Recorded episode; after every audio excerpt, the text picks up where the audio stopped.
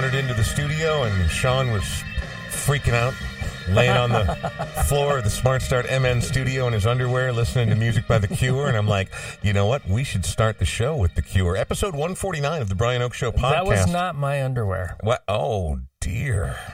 Whose was it? That's a good question. Episode 149 of the Brian Oake Show, recorded here in the Smart Start MN studio in scenic and historic South Minneapolis, a mere 10 blocks away from the site of a great deal of cultural, racial, and emotional conflagration last summer with the death of George Floyd at the hands of police officer Derek Chauvin.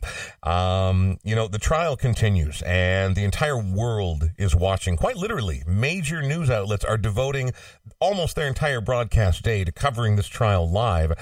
And it's my daughter and I will sit and watch it together and we'll talk about it in the sense that there's video evidence of a man murdering another man in broad daylight with impunity. And here we are discussing the vagaries and watching the defense counsel trying to find some minor nugget, some little loophole that will cast the smallest grain of doubt in at least one juror's mind to somehow turn around what is evident and obvious to the entire world watching these proceedings unfold as though the event weren't already horrific enough to to watch these vagaries of our so-called justice system and legal system be pulled and, and, and I'm glad this is open to the public because you know in a lot of cases it's not this cut and dry. There's not this preponderance No. of evidence. And so, you know, you need legal proceedings. You need to have due process. These are things that are important because maybe it is all hearsay. Maybe it didn't go down the way you thought it went down it couldn't be clearer in this one. And so to watch it going down has been really heartbreaking. And then speaking of heartbreak, Daunte Wright, you know, being a young, unarmed black man. And really, when you look at pictures of him, he's a freaking kid, man. He's 20 years old, was 20 years old, shot at the hands of a veteran officer up in Brooklyn Center. And so now the city's on fire again. It's on alert. There are National Guard troops dispersed throughout the community. I'm watching Humvees travel down the main thoroughfares within blocks of my home.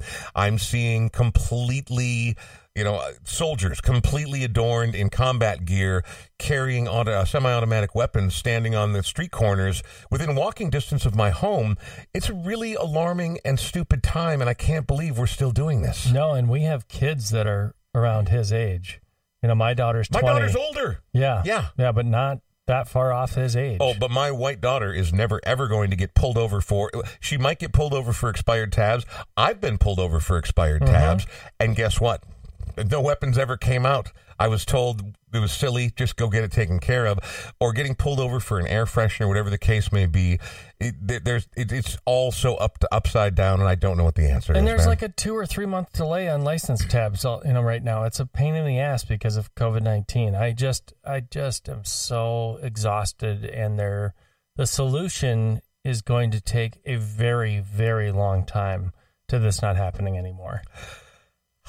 Well, it's a difficult time in the Twin Cities, to say the very least. And for the least, it's the least difficult for middle aged white dudes like me and Sean. By the way, that's Sean Bernard. Hi, Sean. Hello, Brian. How are you? Oh yeah. You know, Hmm. all things considered. You got your first vaccine, don't you? I did. I've got my second one coming up next Wednesday. Nice. Yeah, looking forward to that. So, next Thursday show with Julian, Julius Collins, you could be on death's door.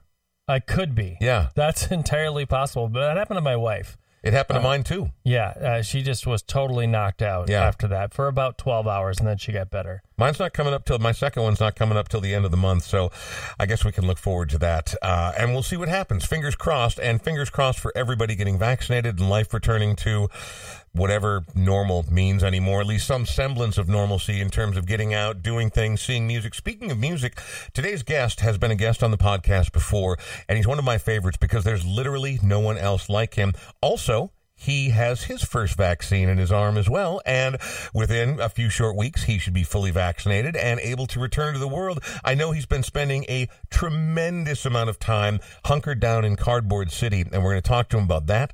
We're going to talk to him about the creation of music in the era of COVID, and we're going to talk to him about his brand new full length release called Happiness, which came out this past Friday and is out widely available. Minnesota's own Mark Mallman is our guest on today's show. But before we get to Mark, I wanted to hear song that spoke to, I don't know, the frustration and the missed opportunities at beauty and everyday normalcy that these kind of tragedies obliterate, right? And if you don't, if you don't find these moments, if you don't think about things and look beyond the sort of blatant broad stroke nature of these tragedies, then then all is lost. Then there's no point in focusing on anything anymore and everything's over and we may as well give up. Um, in my tenure in radio, I had the privilege of meeting this next artist a couple mm. times, Michael Franti, uh, originally of the band Disposable Heroes of Hypocrisy.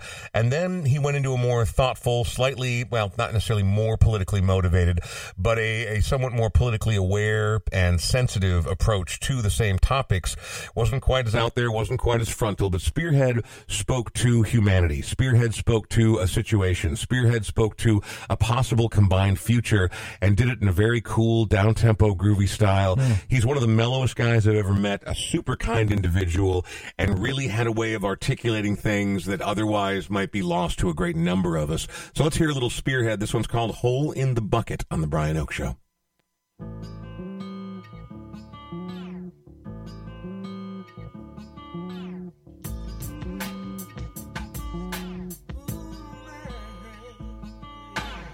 Work nine to five, it starts in the PM. And I love the sunrise, so I step out in the AM. The street is black and shiny from the nightly rain. The glory of the light brings evaporation. Mornings fresh, oxygen cleanest. I take a deep hit, help my mind stay the cleanest. I'm already awake, so I'm not drinking coffee. Don't want a cigarette, cause it's a form of slavery. Walk into the store, cause I need a few items. The sun leads my blood like a hit of vitamins. I need to buy some food, some food for my dreads. I can't remember why, but I need a spool of thread. Well, a man with dirty dreads, he steps around the corner. He asks me for a dime, a nickel or a quarter. I don't have any change, so I'm stepping along. But as I'm walking past, he sings to me a song. There's a in the bucket. Dear Eliza. There's a hole in the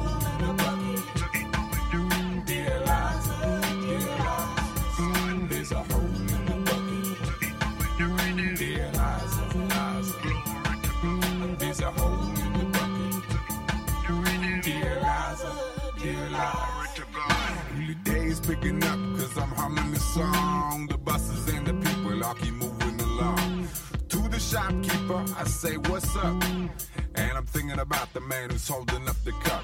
I pay for all the stuff and get a pocket full of change. Well, should I give it to the man's a question in my brain? What's gonna happen if I give the man a dime? I don't wanna pay for another brother's wine. What's gonna happen if I give the man a quarter? Will he find a dealer and try to place an order? What's gonna happen if I give the man a nickel? Buy some food or some pork that's been picked?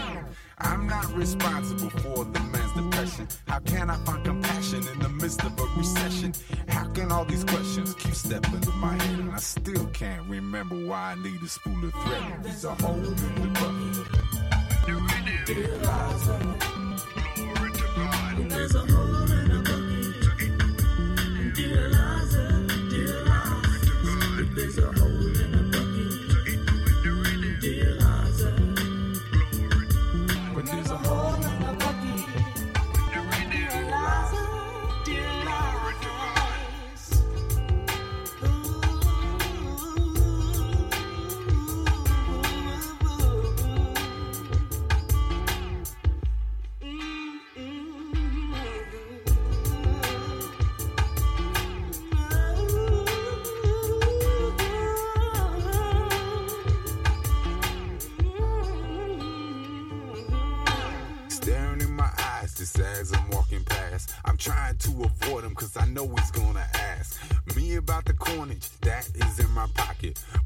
don't know if I should put it in his pocket. I walk right past to think about it more. Back at the crib, I'm opening up the door. A pocket full of change don't mean a lot to me. My cup is half full, but his is empty. I put back on my cap and I start heading back. I reach into my pocket and I have a heart attack. Well, as I'm digging deep, I scream, oh no. There's nothing in the pocket but a great big hole.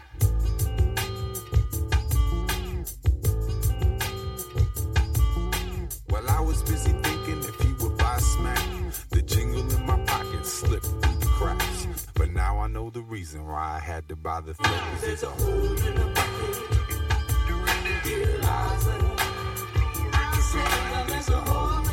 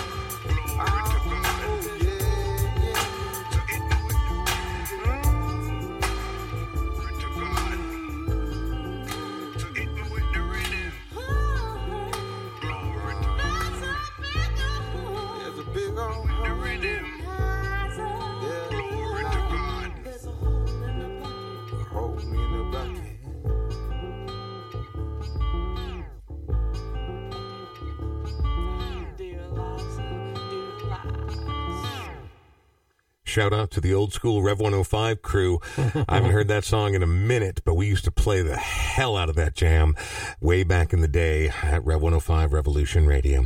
I'm Brian Oake, and it is the Brian Oake Show. It's made possible by Smart Start MN. Smart Start MN, they're the title sponsor of the studio we sit in right now to record this. Smart Start MN is Minnesota's original ignition interlock company.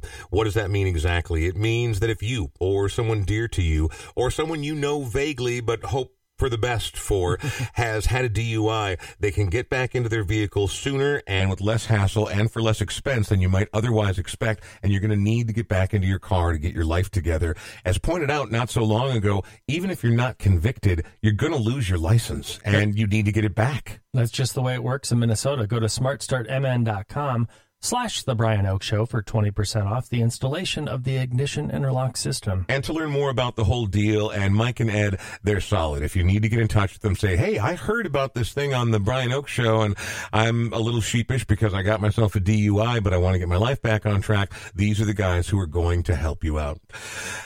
This uh, next guy, our guest today on the show, has been a guest on the show before, and he's one of my favorites. He's an incredible and intoxicating live performer. I've never seen anyone like him. I've never heard anyone write songs quite like him. Um, and he really, he really is one of my favorites because not just the way he performs, not just the music he writes, but in getting to know him over the years and talking to him, the way that he relates to the world and the way that he's never 100% comfortable in his own mind. But I think, I think that's an important thing because it makes you constantly question and search and learn and grow. And I think that if that process ever stops, well, who was it, Bob Dylan that said, those who are not busy born are busy dying? He did say that indeed. I believe that he did, and that for whatever reason makes me think of none other than Mark Mallman, joining us in the wake of the release of a brand new album called Happiness that's been in the hopper and been in the works for some time now. Hi, Mark. How are you? Hi, I believe you're talking about the song "It's All Right, Ma." I'm only bleeding. hmm I, I was first introduced to that song. I remember my my uncle Jim, who's a guitarist. He, I was about 15 at the time, and Jim, I was slowly discovering there was this world outside of the suburbs of Milwaukee, this counterculture world. And my uncle Jim says to me, "You got to watch Easy Rider, man." And so I went to the video store. I rented the Easy Rider on VHS, and so there there's a Byrds cover of that song. It's not the Dylan cover on, on the hmm. soundtrack Right. to Easy Rider, but what you know, uh, darkness at the break of noon, shadows even the silver spoon. Discover that you know too soon. There is no chance in trying. And then he goes on to that quote that you said. But the the thing that got me as a teenager, uh, I couldn't even drive yet. In that movie was these two these two dudes, um, uh, Captain America and uh, Billy the Kid, right? That's Mhm. what they're called. Yep. They take off their watches and they throw them on the highway, and the camera like crash zooms in on these watches. And my my 15 year old brain was just blown. Right. I was like, "Whoa, what's time?" and I still don't know the answer, but I I recently revisited that film and it, it you know it doesn't hold up. And the patriarchy is disgusting, but the soundtrack is astounding, and um, and I I uh, I still agree with the concept. What the heck is time? I couldn't agree more. And the soundtrack is beautiful and brilliant all the way through. For me, as a young neo hippie in the late 80s into the early 90s, that movie became one of my anthems in the sense that I'm like, you know, and even to the bitter end, where, spoiler alert, the movie's been out now for what, 50 yeah. years? So I, I don't feel too guilty in sharing some of the things that come at the end, where Dennis Hopper's like, we did it, man, we made it. And Peter Fonda looks at the ground kind of in this sort of existential disgust. He's like, no, man, we blew it. We blew it. And that was the part that blew my mind. I'm like, no, they did the giant drug deal. They got away with it. Yeah, Jack Nicholson got murdered for being a friend with hippies, but that's going to happen, right? A little collateral damage. But no, at the end, when the two heroes like, no, we blew it, and then then it does not work out well for Captain America or Billy the Kid in the very end. That is not a movie with a happy ending. It left me with a lot of questions, but I still loved hitting that bong back then.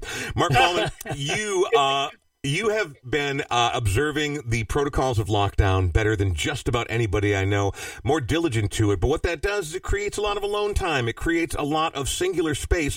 And I know that you are wildly creative, and I know that you've kept yourself busy. You've crafted a whole world, man. Cardboard City. I'm familiar with, I've seen Cardboard City in your videos, man. You've literally built a whole world. And has it been enough? Are you holding, are you hanging in there? Are you, are you making it through to, do you see the light at the end of the COVID tunnel? I have been privileged enough to be able to build my own world. I I'm a composer, so I work in my I live in I live above my studio and I work in my studio. So it it has always uh, been a reminder to me that I choose to stay inside. Whenever during the pandemic, I got to the point where I was like, "Oh, I'm trapped." No, it's like I'm choosing this. I'm choosing the greater good because I don't want to get this and spread it to somebody I don't know. So, um, uh, it, I, I had I finished a record here. I'm starting my next book. I've got this TikTok thing where I'm doing music history, and um, I mean, it's it's been like everybody else. You know, it's really been uh, um, an assessment of maybe what the the maybe what the repetition of my life has been, and what I what I need to get in touch with more of myself, what I'm demanding of this short life. So, I mean, I kind of came up with this idea uh, that that that is, if the loss doesn't outweigh the lesson, the lesson won't be learned. Mm. So the idea being, we had to go through something really terrible in order to learn something, and it doesn't mean that that uh, uh, any any type of knowledge gained from a type of trauma is is worth the cost. But sometimes, in order to learn, you've got to burn your hand. And I feel like this burned a lot of people's hands in a way that, that at least for me, made me realize I'm not traveling enough. I'm not, um, you know, I'm just, I'm just, I was in some habits, and maybe, maybe now in three weeks I will be have a greater um, a greater connection with my personal self. I, that's what happened to me in here. It's it wasn't a Walden experience. it was solitary confinement, self-imposed. Yeah, well, exactly. But now, again, what I mean about you know the light at the end of the COVID tunnel, are things going to suddenly pop in the middle of June and be just like it was before? Absolutely not. But all three of us, Sean over there, me, and now you, as I understand, have all gotten our first jab. Are you uh, are you Moderna, Pfizer, or one and done J and J? Uh, I got the Moderna. Okay, very good. And how recently did you get that? I got the Moderna uh, three weeks ago. So let me ask you this then. Um, when I went in to get mine, I pulled up to the place and I had this sort of like uh, euphoria is too strong. How about ebullience? Uh, I had this sort of lightness to me, and I, who hate needles, was sort of excited to get inside, and there were big signs to say, wait until your appointed time. And so I got there 15 minutes early because I'd rather be early than late. And I'm sitting out there and I'm like counting the minutes and I'm tapping my hand on the steering wheel. I'm like, I want to go inside. I want to go inside. So I go in and it's this massive complex. There's all these people set up. Everything's good to go. From the people who handed me my forms to fill out to the people that directed me where to sit down to the nurse I spoke with, everybody, there was sort of a shared sense of, Again, joy seems like a little too strong a word, but there was an excitement. There was something palpable in the air, both among those getting the jab and those administering the situation. Did you have any sense of joy or relief or excitement going in to get your jab? Um, yeah, of course. Of course I did. I have, um, you know, I have, I, I struggle with uh, panic anxiety. So uh, it, as soon as I, I did the opposite, I went to a Cub Foods in my neighborhood and uh, right when I went in, which was my second grocery store I had been in since March 13th of 2020. Wow. I um, I began uh, panic symptoms. So that actually helped because I'm really good at managing those symptoms.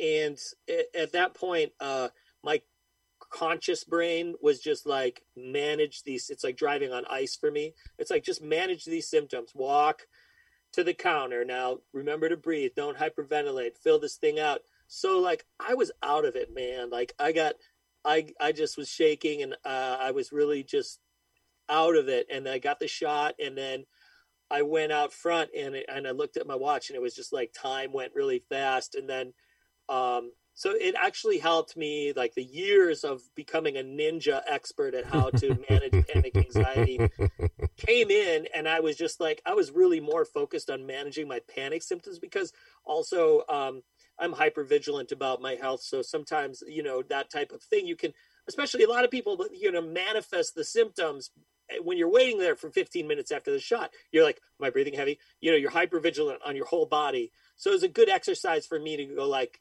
Nope, you just think you're breathing heavy. You're fine. Stay cool. And so, from an outsider's perspective, they saw this cool, chill dude, and in my mind, it was like driving on ice. So it was, uh, it was a really, actually, for me, it was a really uh, rewarding experience. I'm grateful that it was free. I'm grateful that that it was accessible. I'm grateful that it's going to provide me with safety.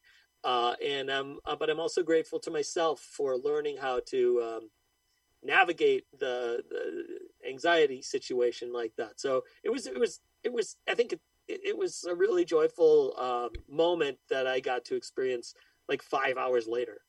But well, and good, and and we're all one step closer. And every time I see someone posting about it on social media, I get more excited. I get more, I'm, I get I get filled with joy because even if it's not me, long before I got my first jab, I was never bitter. I was never jealous. I every person who gets yeah. the jab, we're one step closer to some sort of normalcy and being able me to see too. people again. And it, it, it, actually it filled me with joy. And speaking of, your new album is called Happiness, ostensibly yeah. a companion piece to um, the Happiness playlist list, the the yeah. book of poetry you wrote.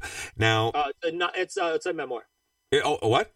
It's a memoir. Memoir, very good. All yeah, right. yeah, yeah, yeah, yeah. well, okay. It's so poetic though. Ha- you exactly. Happiness is a companion piece to it, and I've always been fond of saying when I'm sort of feeling fatalistic, the universe seeks a balance. Right? There is no good without bad. There is no dark without light, etc., etc. That may seem oversimplifying it, but I, I genuinely believe it's true. You can't know the dizzying heights of euphoria without having experienced the punishing dark depths of despair.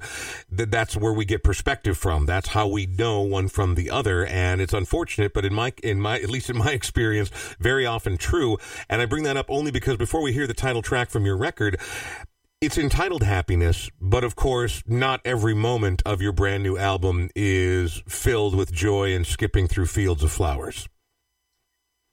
No, and uh, I guess that was the point for me to write um, this record. Uh, it, it, it, it, I had I had been writing it while touring the book, and then wrote it after, and I finished it up during the pandemic and and one thing that i i constantly question myself um you know having a, the title of the book happiness is this idea of uh toxic positivity i think they call it mm-hmm.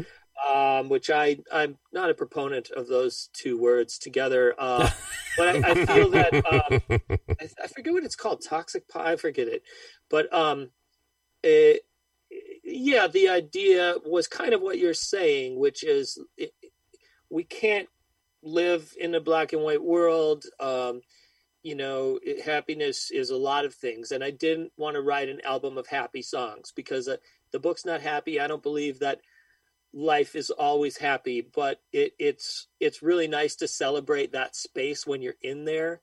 And I also wanted to put uh, to test some of the theories that I developed in the book and talked about on the book tours of what makes happy happy music. Um, so I do that in the very beginning of the record. It's a lot of theory put in action for me as a musician, and then the rest is kind of like it ends. It ends dark. It ends sad. It'll end in tears. As many things do. Let's go ahead and hear the title track off Mark Mallman's brand new release out just a week ago Friday, Happiness on The Brian Oake Show.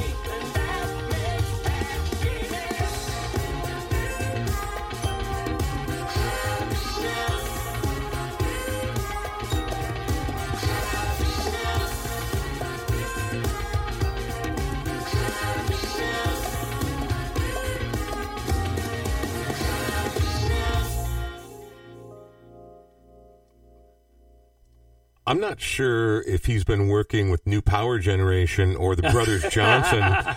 But damn, that was funky, man. That was cool. I like that. The title track from Mark Mallman's new release, Happiness, right here on the Brian Oake Show. And before we find out more about the new record, collaborators and such, I do need to mention that Smart Start MN, they're the number one sponsor here, but yep. we also have another sponsor on this show. Sean Bernard. You do, and it is uh, it's busy season right now. So just uh, recently helped my friend uh, Ken sell his mom's place. She went to assisted living and uh, sold her place this last weekend.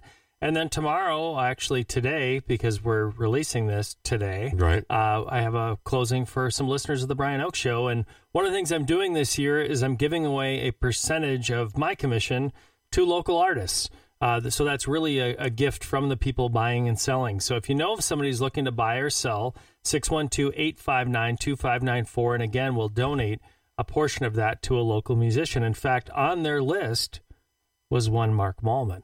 Whoa! So it might be Mark that gets the, the donation, which would be great. Wow! Well, yeah. fantastic news. And look, Mark, you know that on this show we've always been an advocate for the small mom and pop shop, the local artists that continue to do the thing.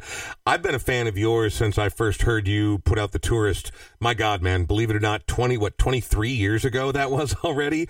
It's it's it's hard to imagine, and I've been a fan. I've been there every step of the way. So watching your evolution is amazing. You know, when you talked about how the album starts off off on a positive note, and it'll end in tears.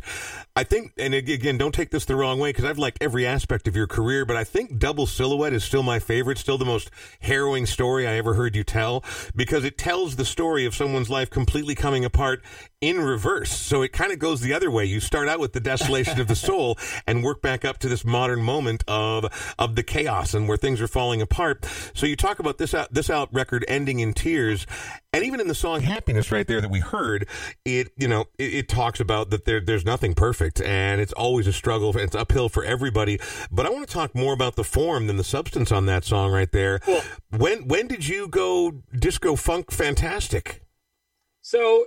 Uh, in writing for me that this is again it's um it's um it, it, for me uh, this is sort of a um intellectualized song based on some of the principles that I learned in the happiness playlist. It was an experiment for me to listen to this group of songs for about five months only um, with the exception of a few songs that I heard on the radio and these songs were songs that I kind of developed in a playlist, like based on like you know like during some panic attacks, I would not be able to listen to certain songs, so the panic attacks would last days at a time during that period. So, so I would have this great connection to figuring out like what fires my amygdala and what soothes it, and so I mm-hmm. made that list. And then I wrote about it, and then I spoke about it. And some of the thing, the main thing that I learned um, if you want to stop a panic attack, you need to stop thinking about it. Hmm. And for me, the way to do that is to bypass the mind with the body. And a good thing that I think we naturally do when we hear music is dance.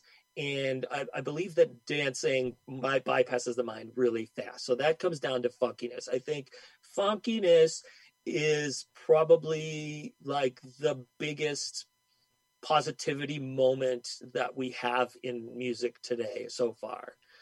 So it needed funky bass, it needed funky drums, and the lyric needed to be, you know, really, really forward thinking and positive. Um, so it's it's, it's yeah I I, I I rank it as the third best song I've written. wow. Well, I, I, and again, I don't even know how you start with that kind of mathematics or metrics. I'll leave that up to you. But everything from the backing vocals to the drum track, I was caught up in that song, man. I, and you're right. I, I was out of my head. I wasn't thinking about me. I was following along in that song and listening to the words. So when it comes to composing, happiness and the songs on there you're obviously you've got you know different motivations for different songs you're talking about the panic attacks right there obviously though elements of your life are incorporated into this. Now oh, i know yeah. i know that you had a long and fruitful and very friendly and loving interaction over the years with ed ackerson. May he rest in peace. I know he's mm-hmm. gone now and was a long long time collaborator for you. And so were, were any of the the earliest moments or the songs that came to be on happiness were those things that you worked with ed on at all so Ed and I started working together in 2000. Uh, the uh, he he he and I started working together then, and Flower Studio and Ed uh, have been like uh, an integral part of my growth as a musician. Mm-hmm. him as a mentor, also as a peer. So like, I just you know with Double Silhouette and the end is not the end. It it was Ed and I had worked together so long, we would know kind of our process was done. So when I started making happiness, um, you know, it was kind of uh, when I started, you know, four five years ago writing this record, four years ago, uh, at the same time I started writing the book, um, I thought Ed was going to mix it. I thought Ed and I were going to be working together on this record, and you know, we didn't totally know when Ed was, you know, until it was really, really. We knew Ed was sick, and and right. some of the inner circle knew, and and everyone was being Ed doing exactly how Ed wanted it, and Ed's wonderful. And then I was in New York City uh, when I got the call. I was at in Little Italy. I was having dinner, and I got the call from, or the text rather, from Ashley, and you know we lost Ed, uh, and and so young, and I had I had you know, um, one song that was mixed by him and uh, I didn't know what I was going to do. Um, I, I, it really devastated me emotionally, uh, and um, it, a lot of people did. I felt like you know. It, it, it, wasn't the same as when Prince died, but it was a deeper. It was a deeper. when Prince died, it was a community kind of like a worldly sadness.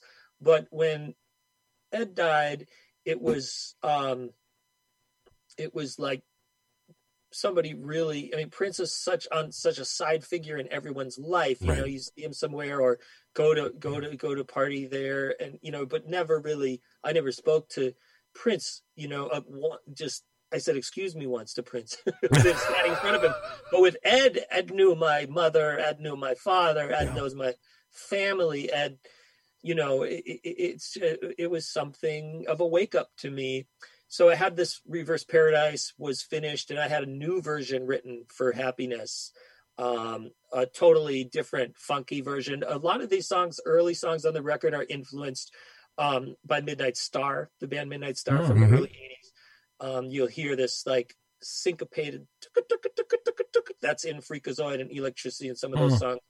And on a lot of the early, beginning songs, the happy side A of this record.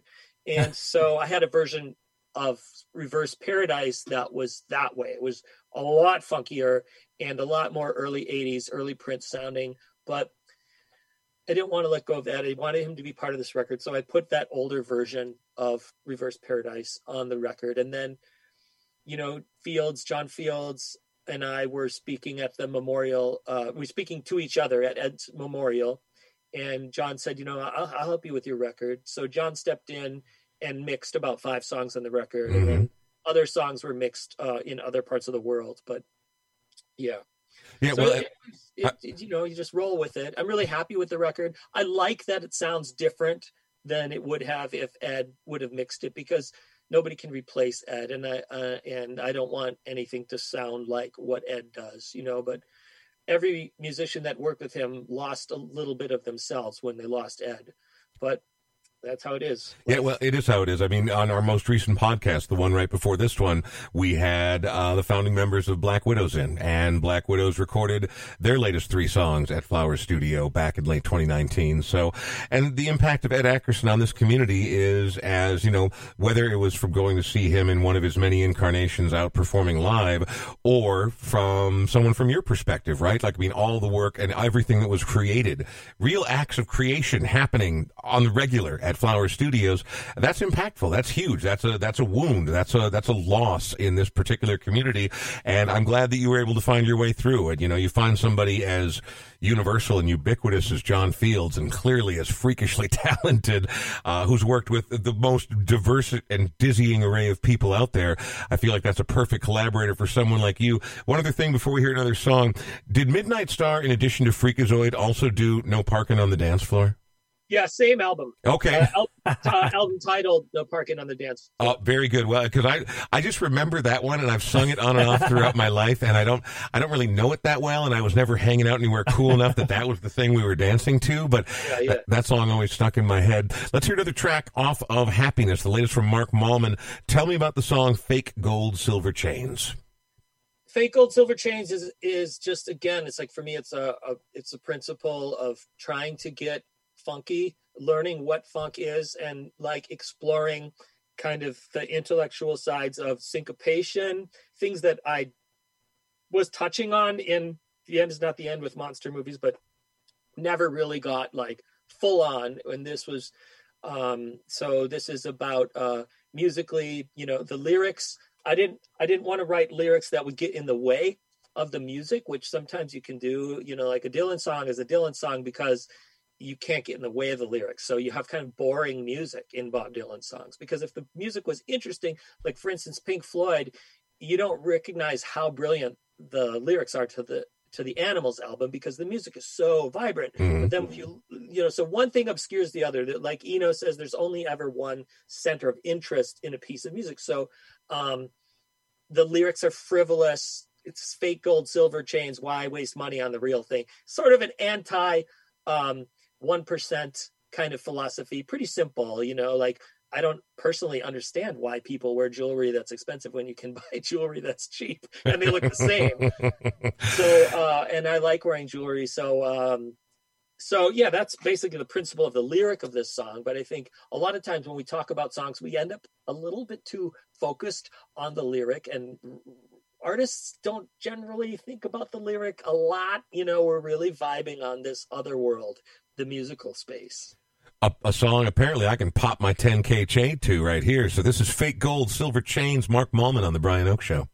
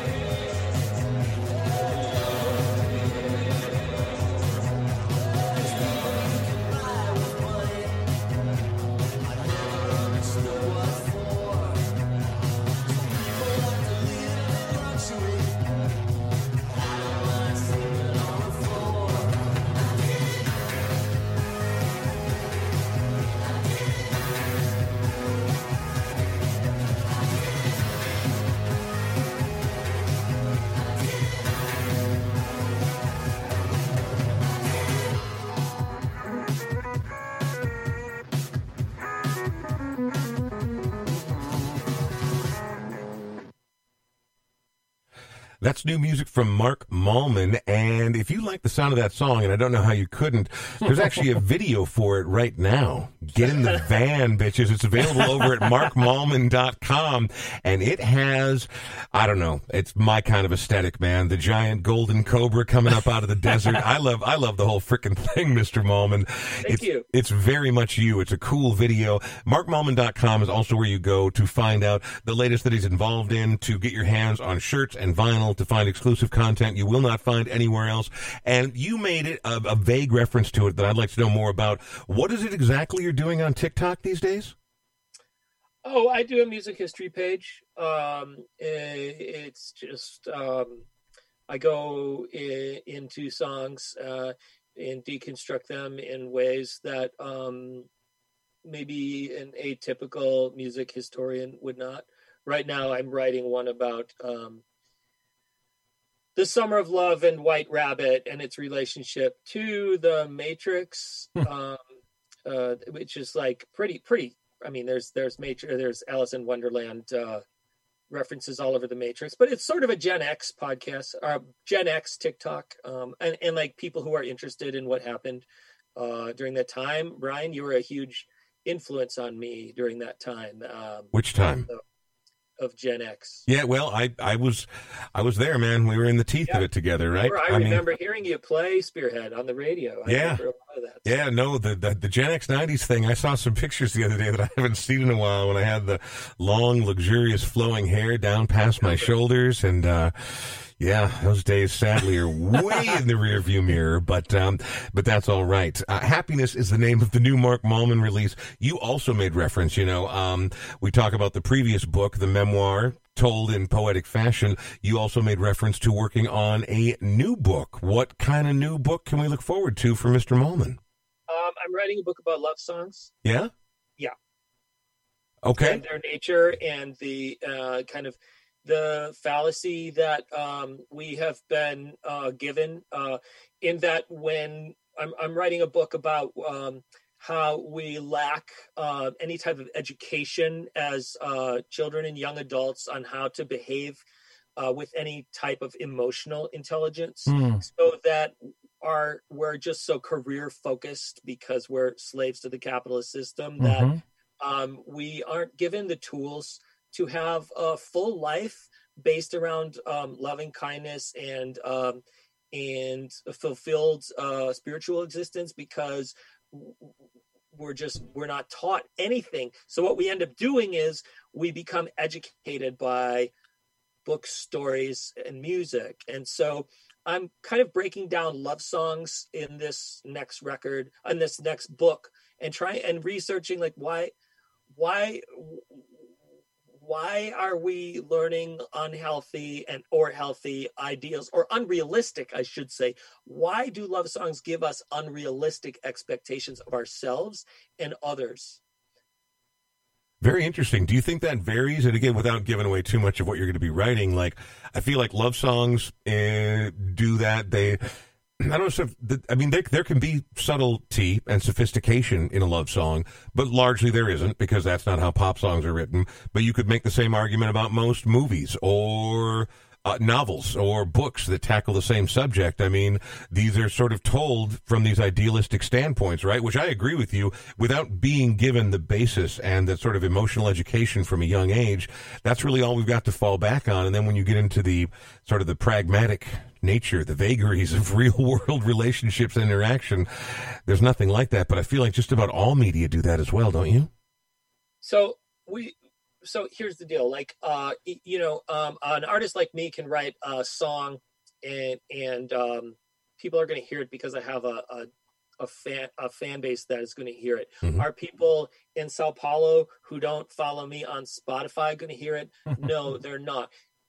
It, because it's not rigged into a system of a system of distribution like a major label is. And if I could get you know Interscope to put this record out, I would. So I'm not dissing that. But what I'm saying is that if it bleeds, it leads. And that is the same thing that's true in music, whether you have a song that's like incredibly powerful, potent, socially valid, like Tracy Chapman's Fast Car, mm. or a kind of a disgusting, superficial song like Warrant's Cherry Pie. Like both of those songs are thrust in the system and they make money. So movies, uh, there are screenplays out there that will never be made because they don't they're not going to make money. There are movies that are made and lose money but what makes money right now is a Marvel movie. Well, when you don't have a system of education in place, that you don't have parents sitting down and teaching their kids about emotional intelligence or love languages because they were never taught that, the kids go to the Marvel movie looking for information about emotional um, maturity and how how are we supposed to have a fulfilled love life. And it's a fantasy. It's not real. It's a matrix. It's a false reality that's based on you know if disney can make money off of it. So like it's profit driven and profit driven art never works mm. it hmm. just doesn't it's it, it's contradictory so i think that that what we need is to have a greater system of love education um, uh, within each other now and awareness of self-help as children and an awareness of emotional support in the family so that we don't look towards movies and books and music for education. It's entertainment. It will always be entertainment. And if it's art well that's just like an ego eh, display of one's own human experience to be shared. But that doesn't mean it's right. Just because a song sold 80 million copies does not mean that it's ethically and morally superior to a song that nobody's heard. So this is where I um, kind of starting my theory on this book, and I, will use I'll use kind of uh, my own personal metaphors uh, for trying to explore. It's a self-help book, you know, memoir. It'll be light, it'll be short, it'll be funny, it'll be dumb. But the principle is hmm. basically, you know, why the heck, why the heck do we think we're supposed to just fall in love? We don't fall into a job. you know what I mean? Right.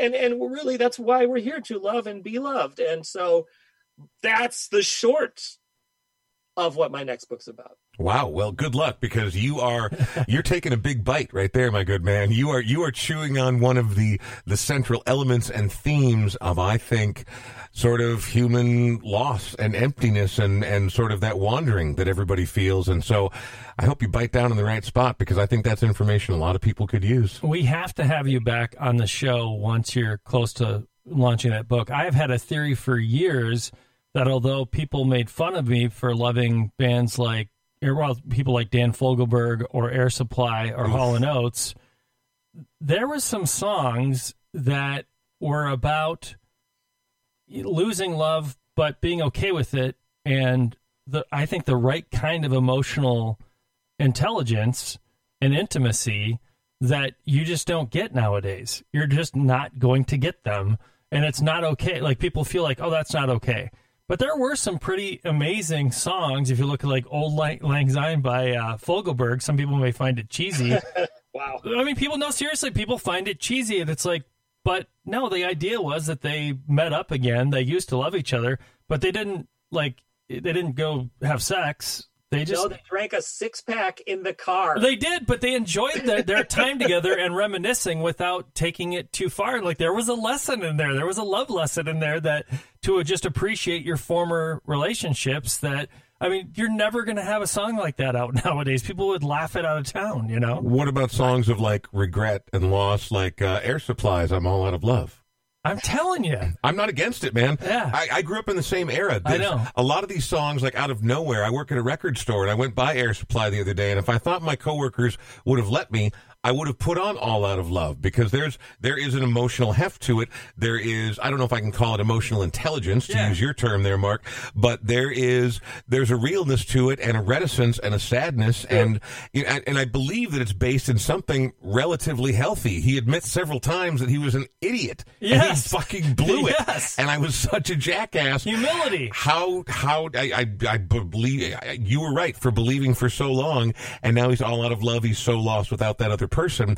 And so, I mean, yeah, there's, but then of course, you know, you bring up examples like Warrant's Cherry Pie. Yes. That this is not exactly what we want to be basing our relationships on. No. And, and again, you know, to, in, in favor of the songwriter of that song, he does say he was pressured, uh, he was pressured by the label to write something that was he just gave in to label pressure when he wrote that. He uh-huh. changed that song.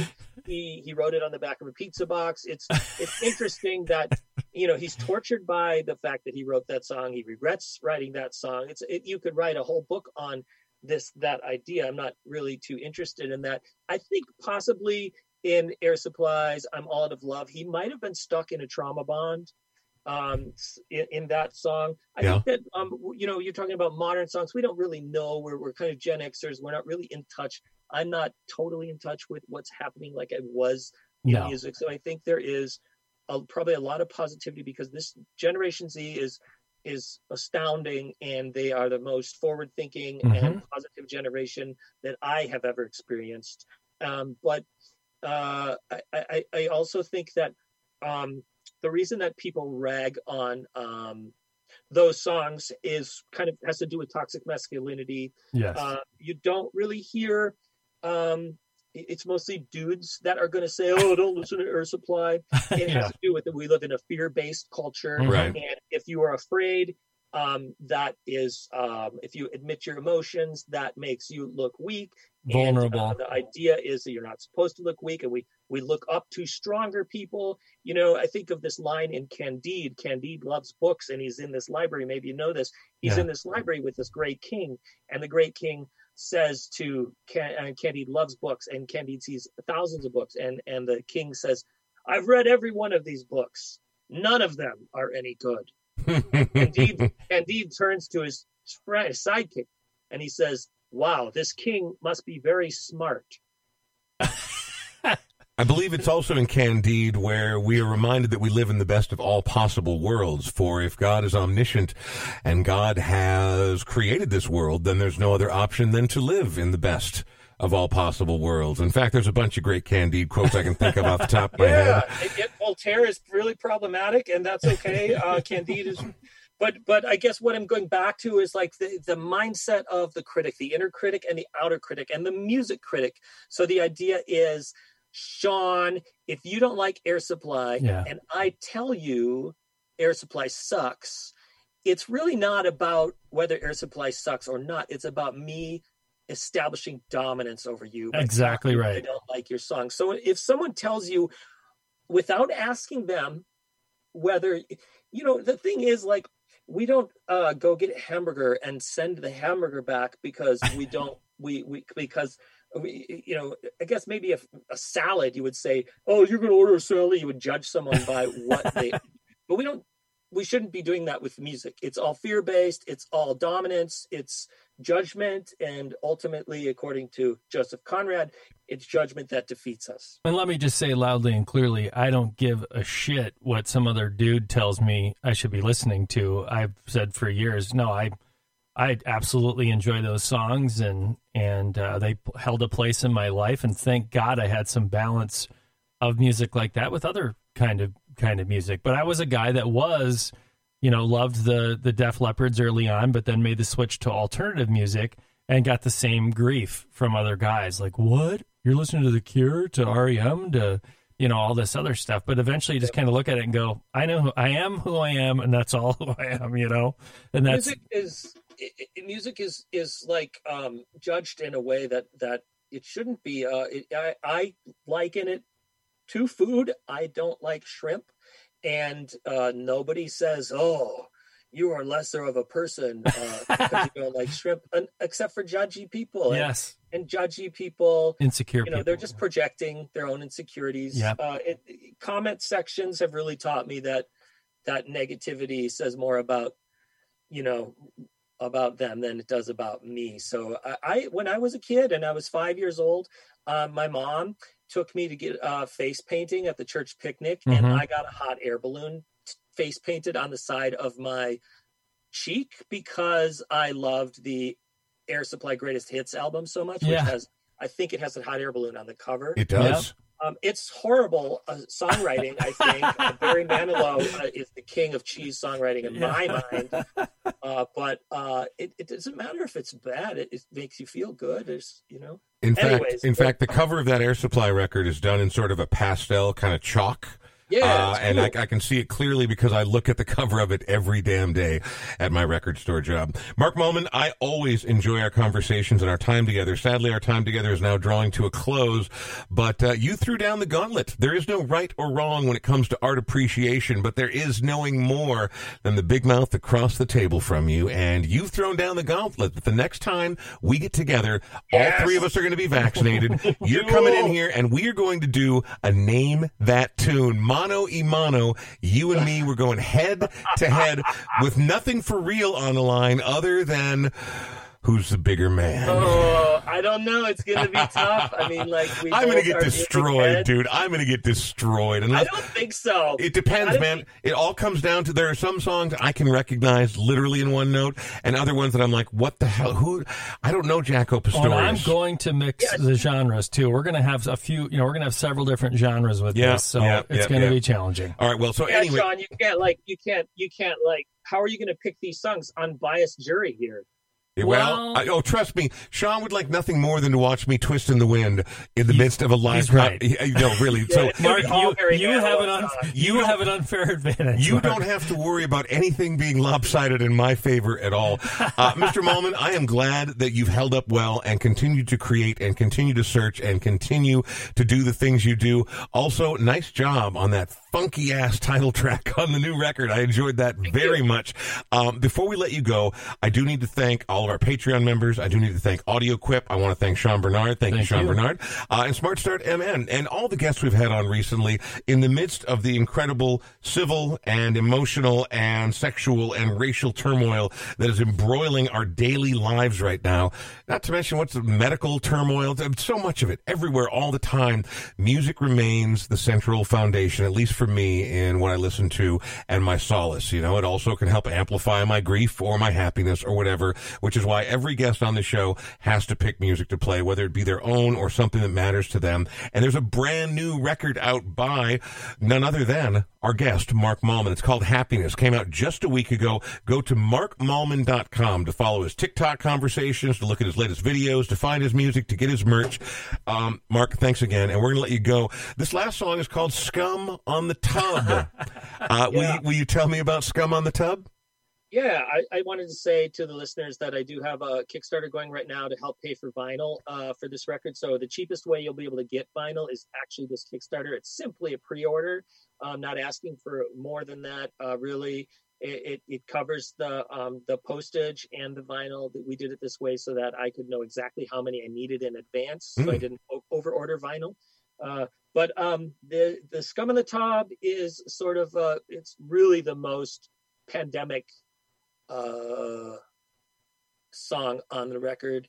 It's about um, the it, it's just about the, the wondering what's going to happen next and and uh, capitalism and it's it's definitely maybe the most political song I've written, except for a song on this record called Heart Attack Land, which is the most political song I have thus far. Check it out. The new record's called Happiness, Mr. Mallman. Excellent to hang with you, and thank you for your time today, and we'll talk again very soon, all right? Okay, talk to you later. All right, Mark Mallman, Scum on the Tub as we wrap up episode 149 of The Brian Oake Show.